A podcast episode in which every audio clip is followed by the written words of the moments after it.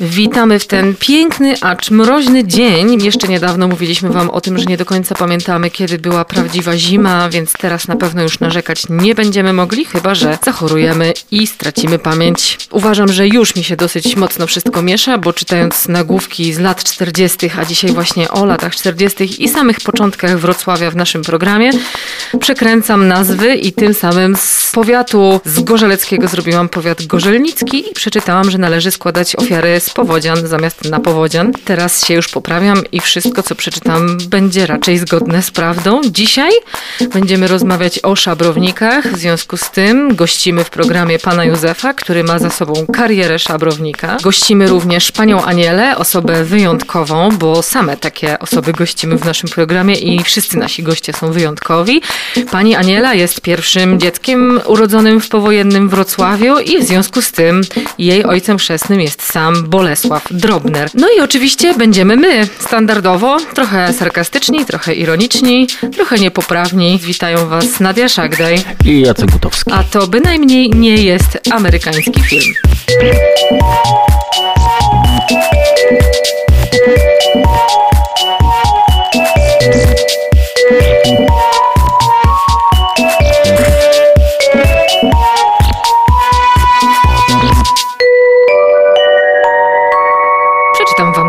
Sądów i prokuratury, pionier, którego cytujemy Wam dzięki uprzejmości Dolnośląskiej Biblioteki Publicznej w rynku wrocławskim. W dniu 7 listopada 45 doprowadzono z Kluczborka, tutaj dalej w treści jest napisane Kluczborek, więc tak się zastanawiam, jak to odmienić. Z Kluczboreka. No to niech będzie, że z Kluczboreka do Sądu Grodzkiego we Wrocławiu i teraz uwaga, większą partię szabrowników. To w ogóle brzmi jak... Dostawa tuszy wołowych i świńskich. Tak jest. Większa partia. No to tak brzmi trochę jak dostawa mięsa, nie? Wywozili te wyszabrowane towary do Kluczboreka właśnie i tam w Kluczboreku chcieli je sprzedać. Zostali złapani i przywiezieni z powrotem do Wrocławia. I wtedy właśnie, a mamy rok 45, wrocławskie władze wpadają na taki genialny pomysł, żeby tych szabrowników przemianować na porządnych obywateli, dać im pracę, oczywiście przymusową, przy odgruzowywaniu miasta. Czy szabrownicy z tego korzystali, czy nie, to już jest zupełnie inna bajka. Natomiast jak słyszycie, już 7 listopada 45 roku szabrownictwo jest nielegalne.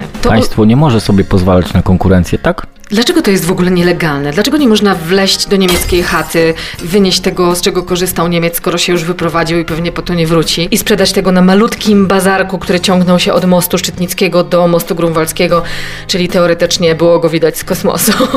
1,4 km długości, a jeszcze się rozciągał na poboczne uliczki, czyli to było... Chyba naj... przesadziłaś z tym kosmosem. To no ale z drona było go widać całkiem dobrze. Z drona tak. Ogromna połać ziemi, nie wspominając o tym, że przecież było to również wojenne lotnisko, z którego rzeko rzekomo wystartował Hankę, ale, ale nie wystartował. okazuje się, że to nieprawda, bo wybrał ulicę w poprzek i startował z Kili Skłodowskiej. Ach, jaki był sprytny, jaki był sprytny. Tam go na pewno nie znaleźli. No w każdym, ale wystartował podobno. Teraz posłuchajcie. Jak to było na początku, kiedy ludzie wprowadzili się do Wrocławia i jak to w ogóle było z tym szabrem? Rano jeśli już o 5 wstawałem, o 6 już byłem na dachu, później o 14 jadłem jakiś obiad i o 15 zaczynała się nauka do późnych godzin. Czyli schodziłem, jadałem kolację i zasypiając prawie nad tą kolacją jeszcze coś tam przeglądałem. Dzisiaj tak się zastanawiam, skąd człowiek miał tyle siły i zacięcia do tego. Kryjąc dach na Poniatowskiego, odkryłem, że niedaleko Poniatowskiego jest takie zbiegowisko, które już zaczęło nabierać nazwy Szaberplacu to obejmowało Łukietka, pierwsza ta ulica jest, bo wtedy nazywało się Matias Plac, to chyba Maciej po niemiecku, Matias obejmował Matiasstraße, czyli jedności narodowej i po wszystkie ulice, uliczki wokół, dlatego że ta za Odrą część nie była zniszczona. Tam zgromadzili się wszyscy, chyba ta, ta część miała 200 tysięcy mieszkańców. Przede wszystkim były to Niemki. To Niemców było niedużo, bo nie byli barem i wszyscy. No, żeby żyć, musiałyby sprzedawać. Nieraz swoje rzeczy, nieraz jak można było zorientować się z jakichś sklepów, magazynów, bo to nowe były wszystkie rzeczy i tak dalej. To powiedzenie żydowskie, że lepsze jest 5 deko handlu niż kilogram roboty. Zaraz pierwszego dnia, pierwszej niedzieli zarobiłem więcej aniżeli za miesiąc na dachu kupowało się od Niemek przede wszystkim materiały, ubrania, coś taki inny. I później rozpoznałem, którymi trasami te Niemki idą w stronę tego placu, przestraszony mocno, bo tam nie wszyscy byli za bardzo uczciwi. Od tego, że znałem niemiecki, więc witałem te Niemki zdumione trochä. Gnädige Frau, takie inne bariery. Was haben die zu verkaufen? To teraz mowa była inna, w związku z tym szukałem kuponów, materiałów. Nieraz różne rzeczy zdarzały się tam, ubrania jakieś, przeważnie nowe, jakieś sukieneczki, jakieś bluzki, takie inne. Później jak wykupiłem się, to zszedłem e, dwie ulice dalej i sprzedawałem to Polakom, którzy przyjeżdżali e, do Wrocławia na handel. Ta wymiana towarowo-pieniężna dawała bardzo porządny powiedzmy dochód. Miałem Niemkę starsza trochę, ale taka rozszłapanych i tak dalej, więc jakiś chyba miała hurtowni, była albo posyłali ją z jakiejś hurtowni materiałów ubraniowych. Udało mi się ją zatrzymać w końcu, więc ona wyciągnęła pod płaszcza zawiniątku 100 mark. Zapłaciłem, tylko zapytałem się, kiedy będzie, to ona tam podała mi kiedy i poleciała z tymi 100 mark kupić pewnie jakiś szpek czy jakieś inne mięsko. Jak rozwinąłem, to był taki kupon na garsonkę, za który wziąłem około 400 zł. Później następny 100 mark to był kuponik na kryptonowy, na sukienkę, który za 50 zł to sprzedałem. Ale nie rezygnowałem. Za trzecim razem wyciągnęła większy pakiet, 100 mark. Jak rozwinąłem później, to był kupon ubraniowy dwoma sparami spodni, 4 metry i proszę pani, za które wziąłem 10 tysięcy. szabrowanie i handlowanie na szaberplacu, wtedy jeszcze znajdującym się przy placu Świętego Macieja, jest całkiem intratnym zajęciem. Co można było kupić na szaberplacu, opowie Wam klientka z kolei, pani Aniela. To była piękna rzecz. Jeżeli ktoś chce zrozumieć, czym mogło być wtedy takie targowisko we Wrocławiu w tej chwili co niedzielę jest tak zwane na młynie. Tam też są takie rzeczy, których człowiek nawet nie jest w stanie sobie wyobrazić, które znajdzie lub zobaczy. Oczywiście, no wiadomo, w tamtych czasach przeważały bardziej takie rzeczy jak e, zastawy, meble, no to, co dało się nieduże jakoś w miarę wynieść.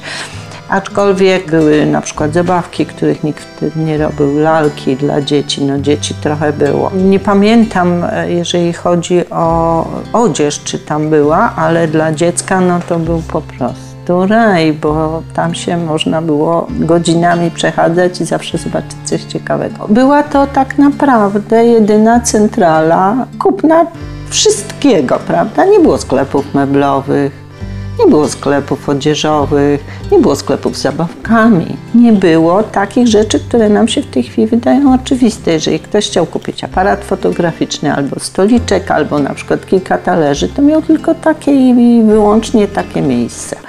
Czyli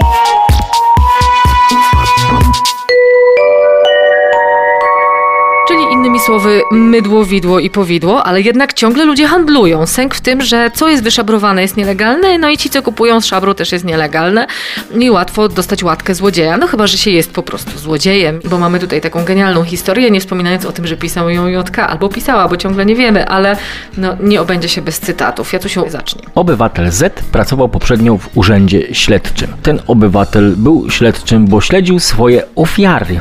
Nie był policjantem, ani milicjantem, ani nikim z SBUB, tylko był po prostu złodziejaszkiem. To był urząd kieszonkowy. Tak. Taki, nie Takie to, że, maciepeniki. taki tyci urzędzik to takie małe. Śledził, chodził po ulicy Ogrodowej, korzystając z bazarowego ścisku, czyścił im pięknie kieszonki. Śledczy czyściciel. Jeszcze powinien się nazywać lekarzem, bo JK pisze tak. Przyznać trzeba, że te rewizje przeprowadzał szalenie zręcznie, sztuka swego rodzaju, nawet Jutka pisze. Ci, których poddano takiej precyzyjnej operacji, zrazu bezbolesnej, bo z lokalnym znieczuleniem, nie wiem o co mu chodziło z tym znieczuleniem, co buziaki Ja myślę- dawał, jak nie, grzebał w kieszeniach, Albo co? wódką często się znieczulali. Proszę wódeczkę tutaj znieczulonką. A to nie? tak kiedyś było, że w pociągach chodziły chłopaki, częstowały podróżnych wódeczką. Wódeczka była zaprawiona No e, czymś i wszyscy zasypiali, a złodziejaszki kosiły wszystko. A matki mówiły swoim dzieciom, dzieci, dzieci, nie bierzcie cukierków od obcych, ale wódkę Ale przyjdzie w wódeczkę pijcie, dobra, W wódeczkę. pociągu śmiało można chlapnąć, prawda? Ci przechodzili pooperacyjne bóle dopiero później, gdy sięgając w razie potrzeby do kieszeni, znajdowali w nich zdecydowaną pustkę. I to jest cytat. Tymczasem któregoś dnia szedł ulicą ogrodową prawdziwy inspektor śledczy. I zobaczył, jak ten osobnik bobruje zręcznie w kieszeniach przychodniów. Radzę do, dodać Jacusiu, że to nie jest też... E, To nie chodzi o tego bobra. On grzebał po prostu. Nie o to chodzi. W ogóle nie to miałam na myśli. A. Ja bym powiedziała, że moluje, tak? Od mola, dlatego że mole wygryzają dziury w ubraniach i to może, ale bobruje, no dobra, niech mu będzie. No, ja nie wiem, nie wiem, nie znam się, nie wiem jak się w latach 40. mówiło, ale wziął to sobie w cudzysłów, więc na wszelki wypadek ewidentnie się bronił tutaj. Dopadł go w momencie, kiedy szykował się do skoku na nową ofiarę. Nasz e, bobrownik, Od razu dostał amnestię. a mógł być szabrownikiem, patrz. Tak. Od Ej, razu. ale co ty mi tutaj w ogóle spoilerujesz? No Chciałam coś razu. innego powiedzieć. A. Nasz bobrownik, chciałam powiedzieć, że mógł być szabrownikiem, bo może wtedy by go się tak łatwo nie złapało, ale Jacek ma rację, dostał od razu amnestię, ponieważ akurat w tym momencie, w roku 45 mamy już przepełnienie więzień, to znaczy, że we No to Wrocławiu było bobrowników było super bezpieczne miasto. Przypomnijmy, że za, na 10 miesięcy można było pójść za parę rajstop, tak? Czy tam za parę gaci. To nic dziwnego, że więzienia są przepełnione. No i tych wszystkich tam, że tak powiem, rzezimieszków od y, kradzieży gaci i bobrowników y, postanowili wypuścić sędziowie z więzień, ponieważ brakowało tak naprawdę rąk do odgruzowywania miasta. Ten bobrownik stwierdził, że on jest niewinny. I on y, żąda przewodu sądowego. No to sąd mu udowodnił. To sąd mu udowodnił winę, ponieważ była amnestia, no to go nie wziął do więzienia, ale wymierzył mu karę 8 miesięcy więzienia, których Nie musiał odbywać, ale dostał pięknie kwitek misia w papierkach. nabite 10 lat minimum, bo to chyba w 10 lat w papierach siedziało. Prosił i, I wyprosił. wyprosił. A jeżeli chciał zmienić swoje bobrownicze nawyki, no to niestety, ale na e, uczciwą pracę miał marne szanse. Więc co mu pozostało? Szabrowanie. Tym pięknym akcentem możemy przejść dalej. Z dniem 2 stycznia 1946 roku rozpoczęła swoją działalność, to jest komunikat z pioniera, delegatura Komisji Specjalnej do walki z nadużyciami i szkodnictwem gospodarczym. O co tutaj chodzi? Więc ja sobie specjalnie, słuchajcie, wklepałam to w e, najbardziej rzetelne źródło wiedzy, jakim jest Wikipedia, żeby nie było. Czy każdy może coś od siebie dodać? Gdzie każdy może e, zmienić historię, jeśli tylko ma wystarczająco dużo fantazji. No ale tutaj się okazuje, że ktoś się rzetelnie napisał, czym zajmowała się konkretnie ta komisja. Ta konkretnie komórka miała walczyć z szabrownictwem, ale w sumie nic dziwnego, że szabrownictwo jest takie atrakcyjne i stało się problemem, skoro nawet gazeta pisze o skarbach znalezionych na śmietniku, a podtytuł, żeby nie trzeba było w ogóle czytać całej notatki, brzmi z gruzów wrocławskich wydobywa się maszyny rolnicze, prawda? Części do młocarni, osie, tłoki, rolki, wały karbowe, głowice, cylindry i tym podobne, nie wspominając o tym, że osie, tłoki nie mają przecinka i wyszły osie tłoki. Poza tym reklama pioniera na tej samej stronie brzmi niezwykle wdzięcznie. Pioniera żądaj wszędzie. Posłuchajcie jeszcze takiej historii od pana Józefa, jak urządzał się, o dziwo również na Ogrodowej, co można znaleźć po niemieckim mieszkaniu i jakie łupy kuszą szabrowników, zanim jeszcze wystartowała ich kariera. Właśnie teraz przed wami pan Józef.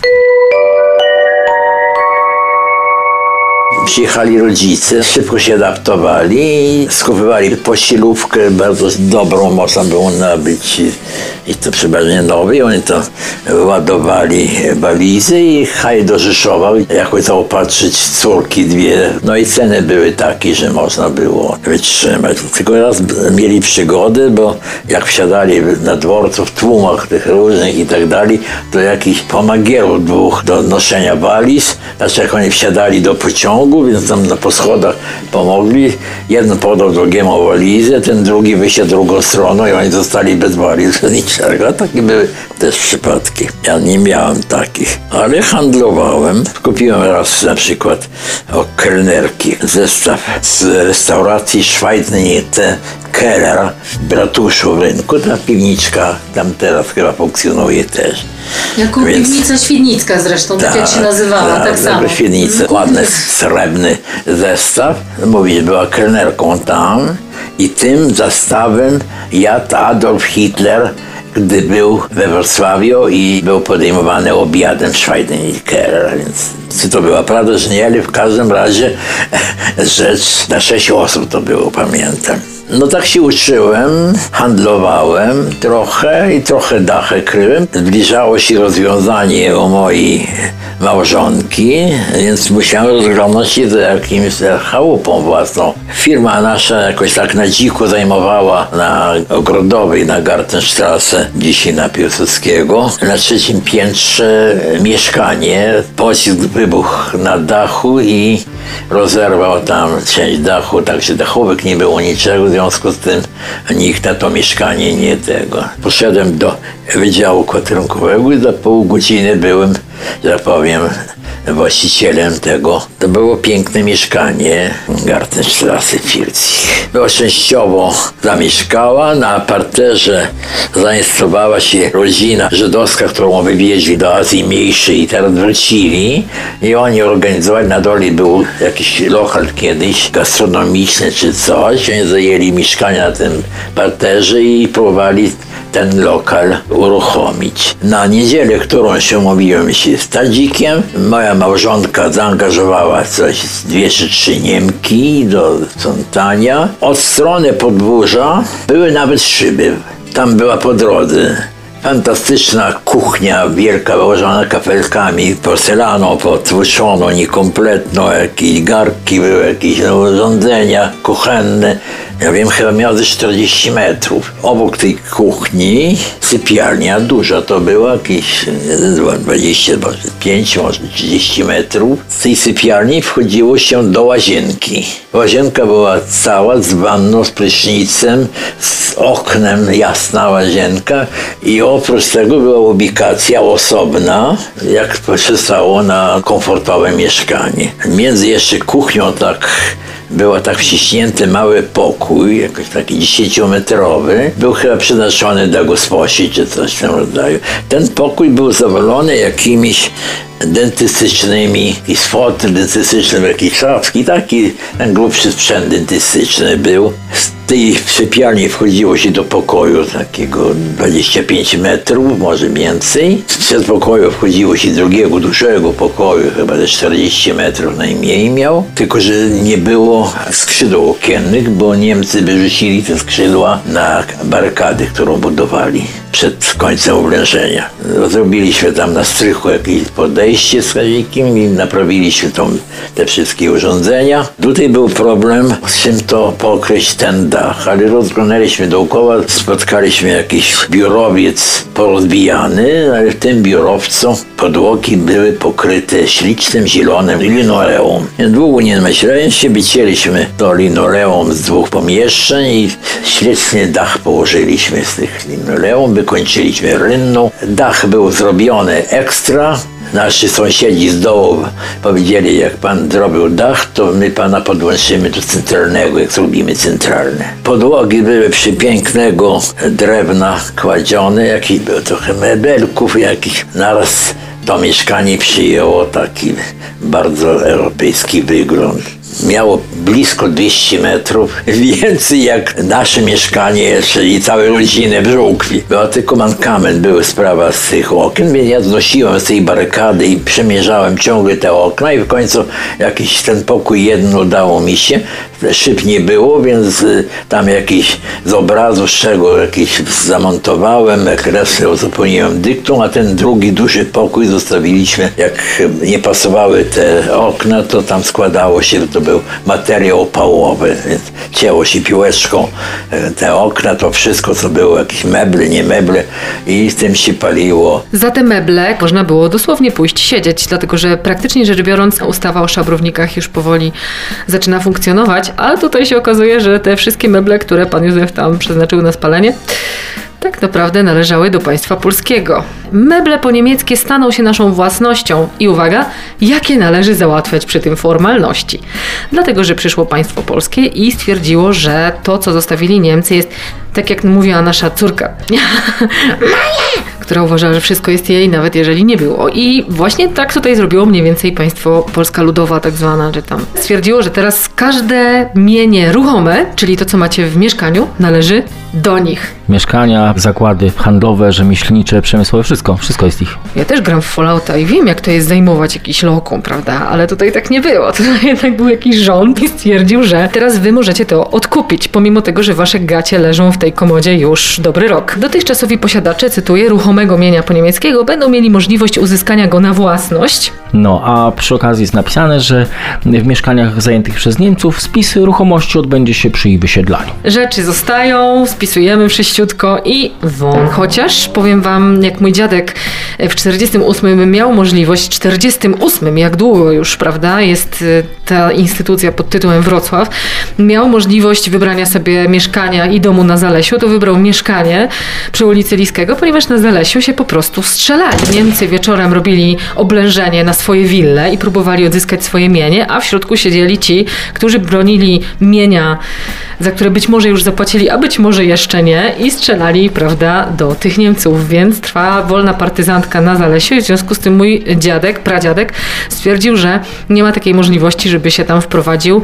Dzięki dziadku mogą mieć piękną willę wartą 2,5 miliona, no ale to nieważne. Gazeta Pionier donosi, że w mieszkaniach zajętych wspólnie przez Niemców i Polaków uważa się Polaka za posiadacza wszystkich ruchomości i na nim spoczywa obowiązek wypełnienia formularza spisowego, czyli Polak jest właścicielem ruchomości, w związku z tym musi wykonać całą papierkową robotę, a jeszcze potem musi zapłacić za to, co uważa za swoje. W formularzach należy wykazywać całe znajdujące się w lokalach mieszkalnych mienie ruchome, oczywiście nie włączając w to kibla, chyba że macie kibel na kółkach. Jestem ciekaw, czy moja rodzina zgłosiła ten wieszak z napisem Hirschberg. Nie, nie, chwilunia. Wieszak z napisem Hirschberg znaleźliśmy w Obergnik, jak się przeprowadziliśmy i należał do poprzedniego właściciela mieszkania. Ale ja mam taki ładny, piękny otwieracz. Nie do... gadaj, cicho! Bo państwo polskie ci każe za niego zapłacić. Za otwieracz do puszek. z odsetkami. No kurde, z takimi odsetkami, że się nie wygrzebiemy z długów. O. Jesteśmy dalej przy meblach i przy ruchomościach, które musicie podawać do spisu. Posiadacz powinien podać w formularzu cenę szacunkową poszczególnych przedmiotów według cen z 1 sierpnia 1939. Jak to Polacy wszystko za złotóweczkę. No, ale potem przyjdzie ci komisja i sprawdzi. W razie stwierdzenia uchybień odebrane zostaną posiadaczowi przedmioty niezgłoszone, a w wypadkach szczególnie złośliwych odebrane być mogą wszystkie po niemieckie ruchomości, które oczywiście weźmie sobie urzędnik do domu, ale to nie jest napisane w gazecie. Szczegóły akcji spisowej podane będą w obwieszczeniach. Dodam przy okazji, że taką właśnie formą przekazywania ważnych wydarzeń we Wrocławiu były nie tylko obwieszczenia wieszane na murach w postaci plakatów, ale również Wrocław postarał się o radiowęzeł. I tak właśnie we Wrocławiu władze postanowiły ogłaszać komunikaty przez głośniki. W całym Wrocławiu było ich 10, więc w 10 miejscach mogliście usłyszeć komunikaty, a jeżeli was ominęło i tak się składa, że na przykład byliście analfabetami i nie potrafiliście przeczytać obwieszczenia, mogliście stracić wszystkie meble. Tak, a propos mebli, z pewną ogromną niesprawiedliwością w mieście Świdnica, wybaczcie, Świdniczanie, muszę to przeczytać, e, spotkał się pewien starszy człowiek, 80-latek, e, który okazuje się, że jest ostatnim uczniem Matejki. Pan Tadeusz Gadomski, którego gazeta określa seniorem malarstwa polskiego w zaraniu swojej kariery artystycznej, prowadził u Matejki pracownię objętą postyce, a następnie studiował dłuższy czas w Monachium. Po zakończeniu I wojny światowej, w której brał czynny udział, czyli jest weteranów, Jako oficer Gadomski osiadł na stałe w Wilnie, skąd, no wiadomo, wykopali go po II wojnie światowej, bo wszyscy z Wilna musieliśmy się przenosić i przyjechał na Kresy Zachodnie. A że już y, był starszym panem, był również na emeryturze. No, emerytura śmieszna, 400 zł polskich na, na tę chwilę, co naprawdę było niewielką kasą. E, Artyści zawsze mają do bani, prawda? I szczególnie jak przychodzi na przykład jakaś zaraza, nie wiem, powiedzmy, niech się ta zaraza nazywa COVID, prawda? To wtedy już nikt nie pamięta o artystach, nie pamięta o malarzach, nie pamięta o tancerzach, nie pamięta o muzykach, nie pamięta o pisarzach. O niektórych muzykach pamiętają, no co ty gadasz? A no tak, oczywiście. Niektórzy muzycy dostają za napisanie piosenki o majtkach, prawda? Ale ja bym ich z kolei nie nazwała muzykami, więc może Tam, tutaj no. pomińmy kwestię tej Spójrzmy nomenklatury. na to e, zasłonę milczenia, Zasłonę śmierdzącą. W postaci gaci. Dobrze, to już mamy ten temat za sobą. To teraz wróćmy do pana Gadomskiego. Otóż się okazuje, że pan Gadomski również odziedziczył po Niemcach meble. Państwo polskie przywaliło mu za nie cenę 36 klocków, co przy jego emeryturze 400 zł dało 7 lat spłacania i to jeżeli płaciłby całą swoją emeryturę bez jedzenia, no bo przecież artyści mogą się żywić słońcem, znamy też takich, prawda? Pan Gadomski przez 7 lat będzie spłacał meble, które wielkomyślnie e, ma zamiar odsprzedać mu miasto Świdnica. No i żeby tej historii, ponieważ my już jesteśmy troszeczkę jakby historykami, my już wiemy, co się stało, chciałam wam powiedzieć, że od tego momentu, kiedy powstał ten artykuł, pan przeżył dokładnie 7 lat. Czyli spłacił i umarł. Tym optymistycznym akcentem przejdźmy do dalszej części.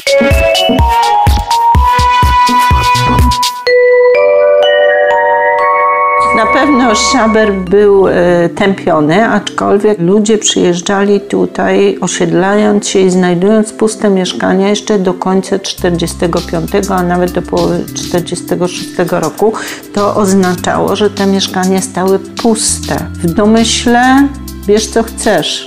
Taka była prawda, jak komuś coś brakowało, to szedł gdzieś, brał i przynosił do domu, a jak był bardziej przedsiębiorczy, to sprzedawał na Szaberplacu, jak był jeszcze bardziej przedsiębiorczy, wywoził na przykład do Warszawy, gdzie też brakowało wszystkiego. Także na pewno jest to w naszej ocenie dzisiaj dwuznaczne moralnie, ale w sytuacji, kiedy większość z tych ludzi, która tutaj przyjechała, doświadczyła naprawdę traumatycznych przeżyć ze strony niemieckiej, myślę, że ludzie nie mieli wyrzutów sumienia, jakbyśmy to dzisiaj powiedzieli, biorąc e, rzecz czyjąś, a wiedząc, że ten człowiek jest kilkaset kilometrów już dalej i być może nigdy nie wróci, co zresztą okazało się prawdą. Szła zima i trzeba było więcej upału. Penetrowałem w kierunku krzyków i znalazłem taki pałac zbombardowany, zniszczony. I ten pałacu w piwnicy było z 5 ton węgla i chyba do 4 tony koksu. To była taka willa pałacowa,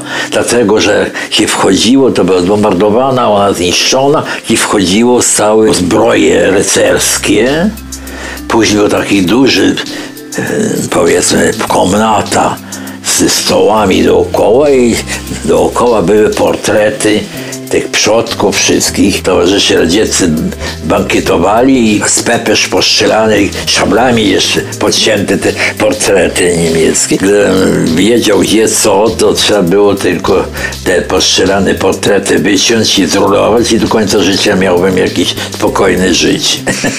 no ale człowiek się tym czasie nie zajmował, bo musiał, opał był potrzebny. Znalazłem jakąś, jakąś taką bardzo wygodną skrzynię, ona idealnie pasowała, dlatego że do niej wsypywało się powiedzmy z 80 kilo, kilo koksu czy węgla i na saneczki dowoziłem, tam miałem takiego znajomego Niemca.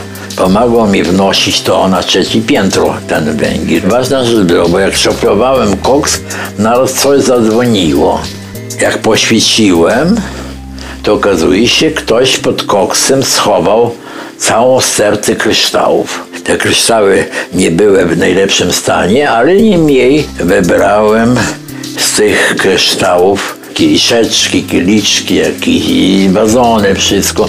Niedużo tego było, ale jeszcze zapomniałem, e, że w tym mieszkaniu znalazłem zestaw porcelanowy, znaczy chyba miśniejskiej porcelany, figurek, figureczek, który wobec tego, że nie było lalek, to moja córka bawiła się tą miśnią, czy której na pewno dzisiaj bym za to wziął jakieś ciężkie pieniądze.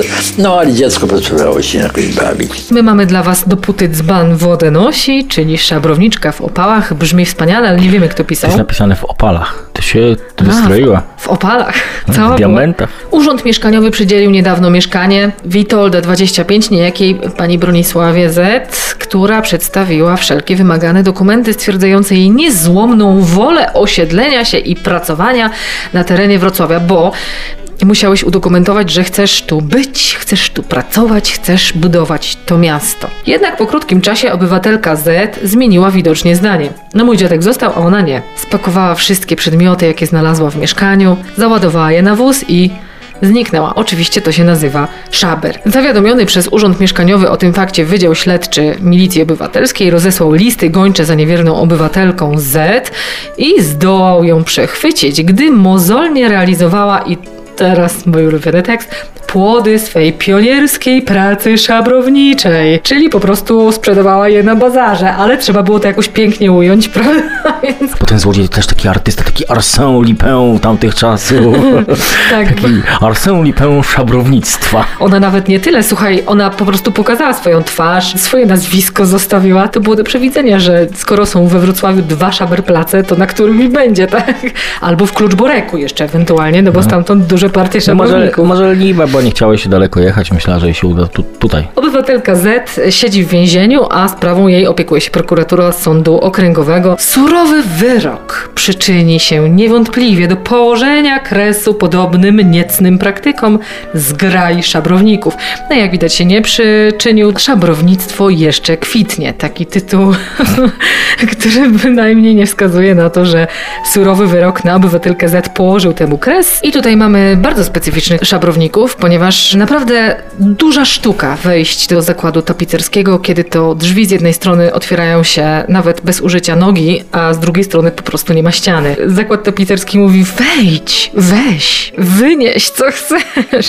Ja jeszcze pamiętam w latach 90. dokładnie ten e, zakład tapicerski, który funkcjonował sobie bardzo dobrze. Już miał wszystkie ściany i dobrze zabezpieczone drzwi. Kto w ogóle do zakładu tapicerskiego się łamuje i co, Jacek, ale- cokolwiek ale próbuje jak? W tamtych, w tam, no, no dobra, w tamtych czasach to nie, no bo tak nie rozdywagowałem się. Ale ja, mi chodzi tylko o termin włamuje. Jak można powiedzieć, że ktoś się włamał do domu bez ściany? Po prostu wszedł. Wszedł i wyniósł to, co stało i tak na wolnym powietrzu. Mógł po, później powiedzieć, troszkę byłem napity, weszłem, potkłem się i... Przyklejam się do pleców, znalazłem ją w domu, już nie wiedziałem skąd ją wziąłem, więc została. Sprawa dotyczy właśnie jakiejś, jakiegoś biurka bez blatu oraz leżanki z zadartym czym?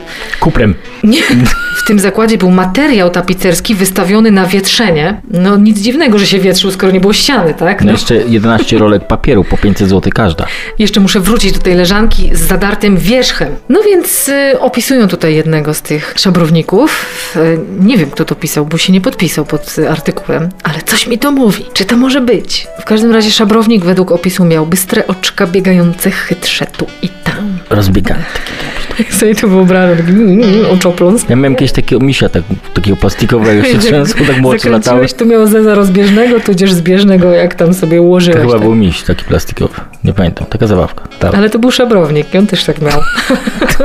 no ale słuchaj, ale... To już wiem, kto mi te klocki wszystkie wynosił z chaty. Bystre oczka na chwilę przylgnęły do ról papieru stojących w kącie właśnie tych, o których mówiliśmy. Tak jak na bajkach, takie uiu, tak wyskoczyły mu z oczodołów i przylgnęły i tak I się przykleił. za dużo bajek oglądam. Za jakiś czas osobnik ów znikł. Kto chciał, mógł go zobaczyć, jak w tym samym podwórzu przestudiował nowy szyld warsztat introligatorski, właściciel X, nie, u, nie ujawnia gazeta. No myślał się niedługo, zapukał, wszedł, przedstawił się właścicielowi zakładu jako administrator domu i zaoferował sprzedaż 11 ról papieru po 500 zł za sztukę. Cena była łakoma, jak to określa gazeta i obywatel X niedawno swój warsztat w ogóle uruchomił. Jeszcze szyld nie obsechł nawet, tak powiedział dziennikarz. Nie znał nikogo w kamienicy, więc papier nabył. No ale się okazało, że papier pochodzi właśnie z szabru. Tenże pan X swojemu przyjacielowi Y powiedział o cudownym administratorze, który prócz papieru ma do zbycia jeszcze inne przedmioty przykład maszynę tapicerską. Więc obywatel Y poszedł z z rzeczonym administratorem, zobaczył maszynkę, powiedział, że mu się podoba i zapłacił 2000 złotych. Niestety znalazł się prawdziwy właściciel zakładu, który chciał na wiosnę otworzyć ten zakład i się bardzo mocno zdziwił, bo przez e, zimę to się zrobiło puste, rozwalone i powiedział, oj niedobrze, oj, Powiedział, oj niedobrze, a nie Tak. miał ściany? To, wtedy było dobrze, tak? oj niedobrze. I poszedł na milicję. Co on robił przez ten cały czas? Ja ci powiem, co on robił. Częstował się w pociągu wódką, I jeździł po Polsce nawalony. jeździł po Polsce i jak wylądował na wiosnę z powrotem we Wrocławiu i się ocknął, powiedział, oj niedobrze, zapomniałem, że tu nie ma ściany. O, i mebli nie ma i nic nie ma. Panowie X i Y wylądowali w sądzie. I chytre oczka wylądował Chytre, też. chytre oczka też tam wylądowały. Panowie X i Y nie wiedzieli, że to jest wszystko wyszabrowane przez pana L. Ale pamiętajmy, że to sąd grodzki, w którym możesz powiedzieć, oj, nie wiedziałem, a sąd mówi, a O, okej, no to, to, to uczciwo obywatel Tak, jesteś, tak. więc panowie X i Y zostali puszczeni wolno, a panu L wkleili 10 miesięcy więzienia. On tak te 10 zawsze lubili, nie? Tak. Bo te 10 miesięcy to chyba była taka kara W dziesiątkę. strzał w dziesiątkę, ciach. Dyszka dla E, pana. dyszka dla pana, proszę, zapraszamy tutaj. Ten tapicer z pewnością miał pozwolenie już, znaczy w sensie przydział tak zwany na, na ten warsztat. Być może było tak, że zapłacił już za te wszystkie rzeczy, no ale to wykazał się wyjątkową niefrasobliwością, jeżeli nie bez, zabezpieczył ich y, odpowiednio, no bo wtedy szabrownictwo właśnie kwitnie i wcale nie jest tak, że wyroki na szabrowników bardzo surowe pod tytułem 10 miesięcy sprawiają, że ludzie przestają szabrować, bo to jest nadal super intratny biznes. Opowiem wam za pana Józefa jedną historię, którą niestety usłyszeliśmy już poza zasięgiem mikrofonów. Wrocław jest w ogóle takim szczęśliwym miejscem, w którym to ulica nazywa się Plac. Ulica Plac Grunwaldzki. Jesteśmy wyjątkowi. Zawsze byliśmy. Na ulicy Plac Grunwaldzki jest ten Szaberplac i pan Józef mówi, że jest czerwiec, gorące lato, a tu nagle śnieżyca, zawierucha. Nic nie wykorzystałam e, tę opowieść w swoim opowiadaniu pod tytułem Letni Cud. Zachęcam Was oczywiście do przeczytania. Możecie znaleźć to opowiadanie w spisie lokatorów, w takim zbiorze opowiadań, który ukazał się w zeszłym roku za sprawą wydawnictwa Warstwy.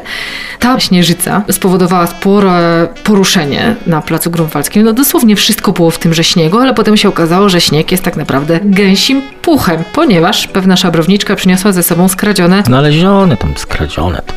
wyniesione z jednej z ponienieckich wsi. To jest, to jest dyplomatyczne słowo. Kołdry puchowe. No ale Niemcy przezornie, ponieważ wiedzieli, że po to nie wrócą, a wcale nie byli zadowoleni, że muszą to zostawić, pocięli wszystkie kołdry, więc jak tylko próbowała je poukładać, rozścielić, żeby było widać, jakie są duże i wygodne i cieplutkie. Nagle się okazało, że wszystkie są pocięte i cały puch ze wszystkich kołdr, które miała, a było ich chyba 8 czy 7, z tego co pamiętam, wyleciał i pokrył towary innych szabrowników, no i też uczciwych handlarzy, bo pewnie tacy też byli. Taką cudowną opowieść e, pan Józef kiedyś nam przytoczył, natomiast teraz posłuchajcie jego samego, jak opowiada wam o tym, co można było znaleźć ciekawego w willach różnego rodzaju.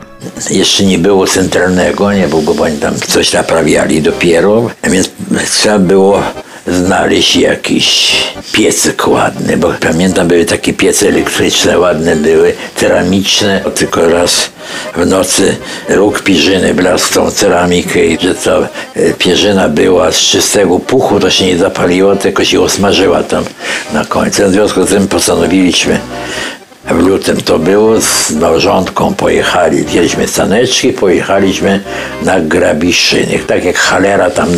Bo z tego, że armia, jak zdobywali Wrocław, Niemcy odpuścili, cofnęli się na linię kolejową. Ta dzielnica domków jednorodzinnych, z Prylniaków była nieruszona. Nawet firanki w oknach były, szyby nawet były całe. E, Tylko tam nie było centralnego, więc były fajne piecyki różne i znaleźliśmy sobie taki piecek na pierwszym piętrze, w jednym tam dziś stoi ten, ten domek i postanowiliśmy, że weźmiemy sobie ten piecyk. No on ważył ponad około 100 kg, w związku z tym przeturlaliśmy go na balkon i po schodach on by nam nie poszedł dobrze. Z strychu wziąłem linki do suszenia bielizny, zrobiłem taką linę, postawiłem na balkonie, e, na przeciwwagi przyczepiłem e, do nogi fortepianu, który tam stał i delikatnie chciałem to spuścić, ten piecyk na dół. Ten piecyk mi się chybnął i poleciał na dół, a nie wziąłem pod uwagę, że fortepian jest na kółeczkach i ten fortepian za tym piecykiem wylewał pół balkonowe drzwi i wszystko poleciało na dół.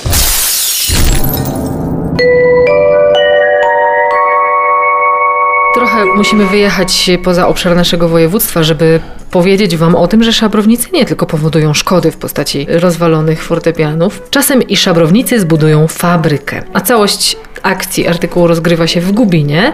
Kiedyś grałam tam z taką kapelą, no dobra, to była kapela death metalowa, no ale ogólnie był taki festiwal, macie chyba w Gubinie bardzo fajny.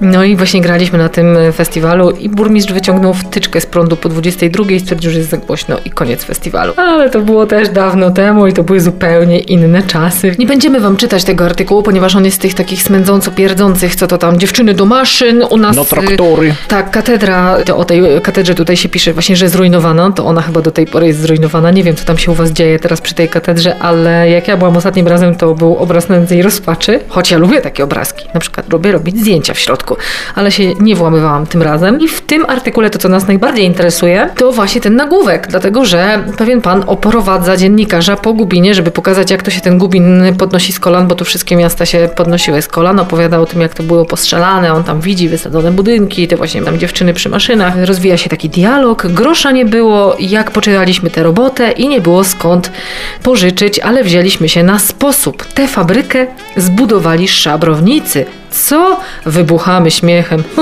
tak, zatrzymanych przez milicję złośliwych szabrowników zatrudniliśmy przez dwa tygodnie przy odbudowie fabryki. To ilu ich było, że oni tak szybko tą fabrykę odbudowali? No, duża partia szabrowników. No, tam dostawa partia. Teraz, teraz jadą duże partie szczepionek. To mi się kojarzy z jakimiś takimi lemmingami, nie? Że po prostu brali tych szabrowników i oni takie lemmingi po prostu zatrudniali przymusowo. Oj, cykłówka taka ciężka. Tak. Nie no, oni po prostu jechali z koksem, żeby jak najszybciej móc wrócić do prawdziwej pracy, czyli do szabrowania. Więc wybudowali w dwa tygodnie im fabrykę. Autor artykułu wymienia rzeczy, którymi najbardziej chwalą się wówczas mieszkańcy Gubina i to właśnie jest nowa stołówka, świetlica, szatnia, łazienki, z których robotnice mogą korzystać przy pracy. Robotnice brzmi strasznie. Tak mrówki. No właśnie mówię, tu partia szabrowników, tu robotnicy, to wszystko brzmi jakby owady zwozili po prostu, jak ludzi. Do ula. Ale musimy wrócić do Wrocławia, co robimy zresztą całkiem chętnie. Pełnomocnik rządu, pan inżynier, mianował obywatela Esz pełnomocnikiem do spraw właśnie walki z lichwą, spekulacją i nadużyciami. Jedną z pierwszych czynności tego obywatela Esz będzie ustalenie cenników na artykuły żywnościowe oraz obowiązujących w restauracjach i jadłodajniach. Dlaczego tak się dzieje? Dlatego, że już słyszeliście od nas, że przychodzi szabrownik i proponuje coś w mega zarąbistej cenie. I po prostu, jeżeli teraz zaproponuje coś takiego, a wy nie chcecie kupować od szabrownika, to już będziecie wiedzieli, że coś jest nie tak, bo cena jest za niska. Gazeta również w innym artykule określa takie różnice w cenach pomiędzy różnymi sklepami orgią cen. Bardzo mi się podoba to określenie. No muszę przyznać, że dzisiaj w naszych miastach i miasteczkach e, trwa prawdziwa orgia cen, bo na przykład po chleb jedziecie do jednego marketu, po masło do drugiego, dlatego że szukacie jak najtaniej. Natomiast tutaj chodziło o to, żeby te ceny zunifikować, ponieważ każdy ma kartki, a kartki można realizować tylko w jednym sklepie, więc nie macie wyboru. Pani jakaś sąsiadka z ulicy dalej mówi wam, a u nas jest taniej a wy nie możecie tam kupić i to jest po prostu przekichane. Więc teraz tenże pan będzie się właśnie zajmował tym, żeby te ceny zunifikować. Jeżeli przychodzi do was szabrownik i proponuje wam coś w niższej cenie, to to jest na pewno z kradzieży. No bo szaber to kradzież. Jak wygląda sprawa bezpieczeństwa na Dolnym Śląsku? Zadaje y, pytanie gazeta. Stosunkowo wielka liczba przybywających tu Niemców oraz stałe przyjazdy gromad repatriantów powodują, że sprawa utrzymania bezpieczeństwa i porządku na naszych ziemiach jest rzeczą trudniejszą niż w innych częściach Polski. Przypomnę, że faktycznie Wrocław miał opinię bandyckiego miasta, ale bywały chyba bardziej bandyckie. Wystarczy wrócić do naszego odcinka pod tytułem Kresy Zachodnie, żeby się przekonać, że w Szczecinie było gorzej. Było weselej. Nieliczne wystąpienia bandyckie tłumione są w zarodku i zdarzają się coraz rzadziej, czyli jednak tutaj Czyli idzie kobieta działa. w ciąży i ją od razu pałą. Jezu. Nie, dlaczego kobieta w ciąży? No bo piszą, że w zarodku tłumią. Aha, ten będzie maruderem. Nie, wtedy kobiety w ciąży były celebrowane, no bo wiadomo, im więcej dzieci miały, tym y, lepiej. Gazeta tutaj bardzo często pisze, urodziły się bliźniaki, urodziły się trojaczki. Oni byli mega dumni z tego, no bo trzeba było ten Wrocław po prostu zasiedlać. Przypomnę, stan ludności Wrocławia, ilość mieszkańców Wrocławia zarejestrowanych na rok 46 to jest 168 tysięcy. Gdzie teraz? Gdzie to przeludnienie? Gdzie te korki? Nic z tych rzeczy. Po prostu było tak, jak powinno być teraz. No nieważne. Oni wtedy uważali inaczej, że trzeba trochę wzbogacić liczbę ludności. Gazeta melduje, że sprawa szabru również staje się coraz mniej aktualna, chociażby z tego powodu, że w związku z zagospodarowaniem terenu z każdym dniem zmniejsza się możliwość tej formy kradzieży. To oznacza, że szabrownicy widzą tu kłódkę, tam zamek, no, a że nie są złodziejami, tylko szabrownikami, no to już y, nie chcą chyba wkraczać na tą drogę. Zdać sobie jednak z tego trzeba sprawę, że wyniki osiągnięte na polu zapewnienia bezpieczeństwa stają się kosztem wszystkich sił miejscowej milicji. Stan bowiem liczebny poszczególnych posterunków y, po ograniczeniach ilościowych, jak wszędzie, jest niewystarczający. Dlatego też tak sobie myślę, że za chwilkę zorganizowały się takie A twory myślałem, że, że chcę, żebyśmy poszli, wstąpili. do milicji. Tak. Teraz No. Teraz to już możemy chyba, nie? Właśnie to jest bardzo ciekawe, bo nasi bardzo dobrzy znajomi, między innymi jedna z tych osób, mam nadzieję, niedługo stanie się gościem naszego programu, tylko musimy go zwerbować tak porządnie. E, Przebiera się co jakiś czas w mundur milicyjny, wsiada w taką milicyjną sukę jeździ po Wrocławiu i bynajmniej nie jest to żaden fetysz, po prostu możecie sobie zorganizować. Zamiast limuzyny na wieczór panieński, dziewczyno możesz dać się zakuć w kajdanki mega przystojnemu facetowi. Naprawdę, gwarantuję tutaj. Wrażenia bardzo dobre. I przejechać się taką milicyjną nyską po Wrocławiu. Tutaj wrażenia też są niesamowite, ponieważ ja jeździłam tą nyską i powiem wam, nie było jednej osoby, która by nie machała do nas z wielkim uśmiechem, mimo wielkiego napisu milicja i mimo wieku tych osób, które jeszcze milicję pamiętają, tak jak ja, coś na przykład wracając do mm, kwestii liczebności milicji, cały czas e, akcja werbowania do milicji trwa w gazecie, a to za sprawą oczywiście szabrowników, których e, tak naprawdę, pomimo tego, co tutaj w artykule możemy wyczytać, wcale nie brakuje. I wcale się tak naprawdę to szabrownictwo nie kończy. Dowód dam wam już za chwilę, ale pozwólmy jeszcze panu Józefowi zakończyć tę niebywałą historię.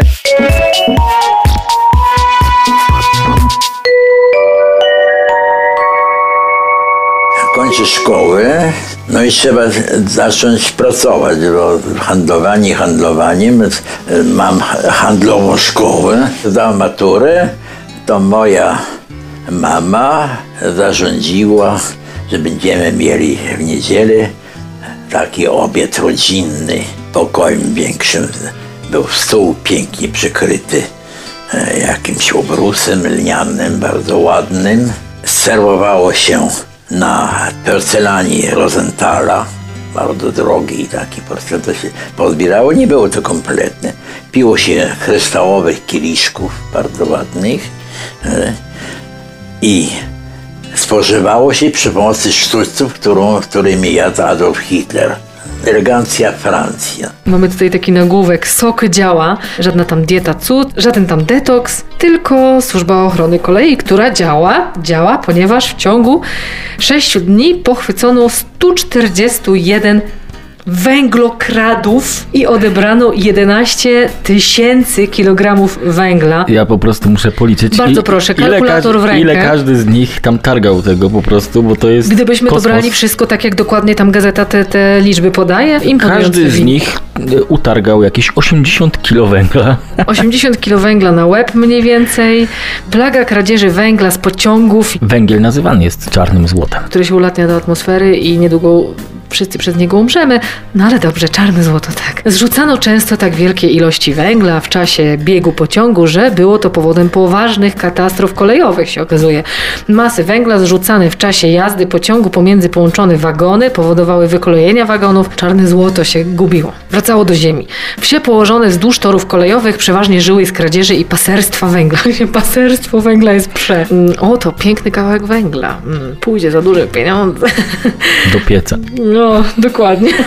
W miastach całe gromady młodzieży, wyrostków, a nawet dzieci z dzielnic leżących przy składach i liniach kolejowych zajmowały się kradzieżą węgla. Czyli właśnie to są te węglokrady. Kradzież węgla wzrosła do tak zatrważających rozmiarów, że skarb państwa ponosi wskutek tego milionowe straty. Dowództwo Służby Ochrony Kolei, czyli SOKU, rozpoczęło wielką akcję zwalczania tej plagi naszego kolejnictwa. Chciałam tylko zaznaczyć, że mamy rok 47, więc szabrownictwo nie zniknęło wcale. Tym bardziej, że tę notatkę cytujemy wam ze słowa polskiego, które już troszeczkę łagodniej się reklamuje niż pionier. Tu jest Czytajcie napisane, słowo polskie. Czytajcie słowo polskie, nie tam, że żądajcie słowa wszędzie, tylko czytajcie słowo polskie. Czyli w roku 47 szabrownictwo wciąż jest i ma się całkiem dobrze. Na tej samej stronie mamy też Kradli węgiel. Za kradzież węgla na szkodę szpitala świętej Jadwigi zatrzymali zostali Romek i Leopold. Obydwu przekazano do dyspozycji Sądu Grodzkiego. Przypomnę, że szaberplaców już nie ma. Sza- Szaberplace zostały pozamykane. Mamy dowody, które do- dostarcza nam Gazeta Słowo Polskie i tak się okazuje, że jest jeszcze szaber w rejonie Parku Szczytnickiego, który to znalazł się w niebezpieczeństwie według gazety, ale mamy już rok 48 i szaber ciągle jest. To jest ten rok, w którym mój pradziadek wprowadza się do Wrocławia, ale mój dziadek był bardzo uczciwy i wiecie jak to jest w tych, w tych rodzinach. Ja mojego pradziadka bardzo dobrze pamiętam, natomiast e, wystarczy, że o coś zapytam, czy tam zapytałam moją babcię i moja babcia odwracała głowę zawsze. Nieważne, nieważne, tajemnica handlowa. No, jak tajemnica handlowa, no to wiecie, jak to jest z tymi rodzinami, tak? Próbujecie się czegoś dowiedzieć i ostatecznie chyba trzeba by było wyrobić licencję detektywa i samemu po prostu zacząć działać, bo inaczej się niczego nie dowiecie. Takie to były pokolenia. Co szabruje się w roku 48, to też jest właśnie bardzo ciekawe, no bo wydawałoby się, że już wszystko z mieszkań wyjechało, co miało wyjechać. No, ale nadal są miejsca, gdzie można szabrować. I dlatego nie bez powodu rejon hali ludowej, bo szabrownicy korzystając, cytuję, z bezkarności wycinają świerki, które stanowią dobry materiał opałowy, więc złodziejstwo kwitnie na całego w naszym mieście, nawet w roku 48. Żadna perswazja okolicznych mieszkańców nie odnosi skutku, a ci, którzy interweniują, narażają się na niebezpieczeństwo pobicia przez agresywnych złodziejaszków. Oprócz tej zieleni miejskiej dewastują domy przeznaczone na biura wystawy, tak? WZO. Tak. Wystawa Ziem Odzyskanych. Wystawa Ziem Odzyskanych odbyła się właśnie na terenie, między innymi na terenie hali ludowej. To była strefa chyba pierwsza, strefa A. Była taką dumą i chwałą naszych ziem odzyskanych,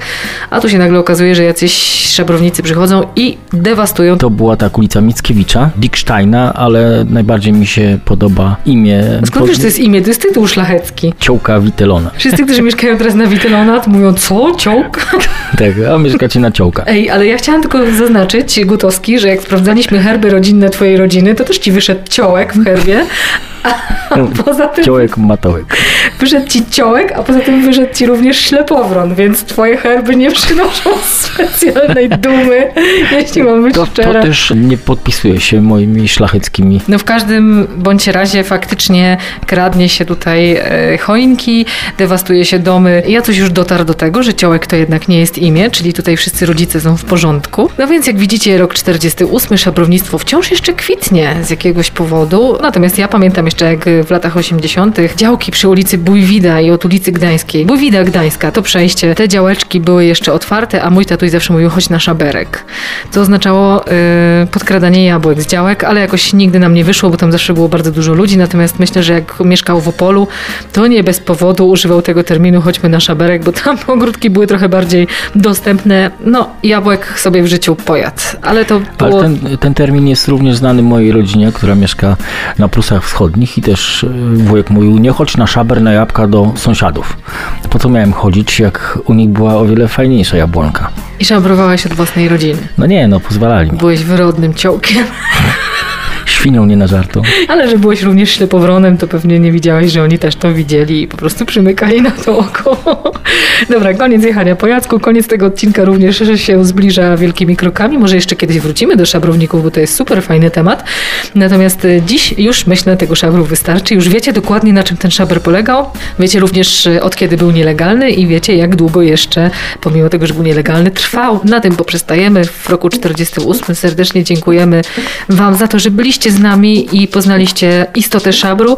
No i oczywiście zapraszamy Was za tydzień na kolejny program. Żegnają się z Wami Nadia Szagdaj i Jacek Gutowski. No i to oczywiście nie był amerykański film. Thank you.